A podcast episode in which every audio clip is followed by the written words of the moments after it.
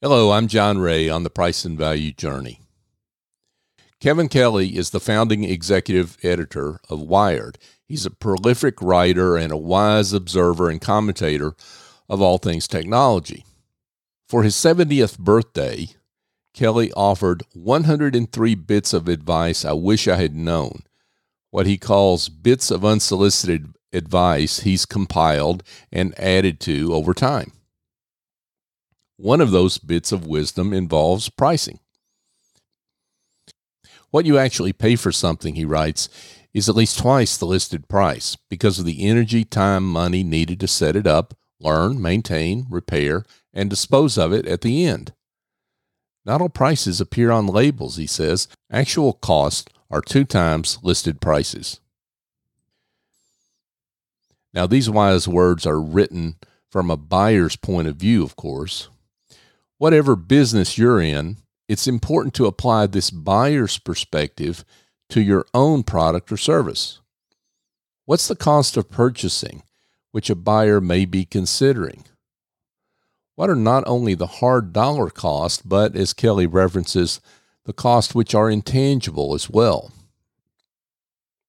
As professional services providers, if we're not considering the cost of change and addressing it upfront, in our conversations with prospects, we're missing out. Most prospects haven't thought it through enough to think of actual cost being twice the listed price, but that prospect sitting in front of us knows intuitively there's a cost premium, which is more than the check they're writing to us.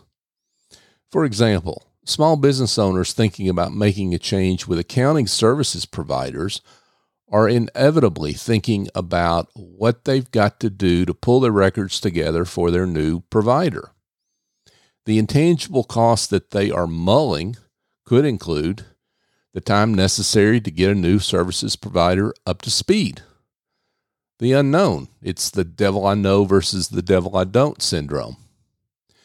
The aggravation and frustration of making a change. It could be embarrassment about how shoddy their books are. Maybe it's the fear of telling the current accountant that they're getting replaced. Some of these intangible costs can be actively lowered by any of us as the services provider. Technology has made transfer of records, for example, quite easy. We can lower fear of the unknown and of potential aggravation by covering the onboarding process we have for new clients. Even for the embarrassment related intangible, we can lower the burden, the intangible cost, the prospect might be feeling by discussing how there's nothing they have that's going to shock us, so they need not feel shame or guilt. If this thought exercise is brand new to you, then talk with your clients and ask them what their reservations were when they brought their business to you.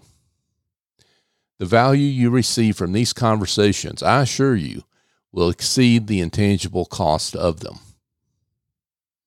I'm John Ray on the Price and Value Journey. Past episodes of this series can be found at pricevaluejourney.com or on your favorite app, and we'd be honored if you'd subscribe to our series.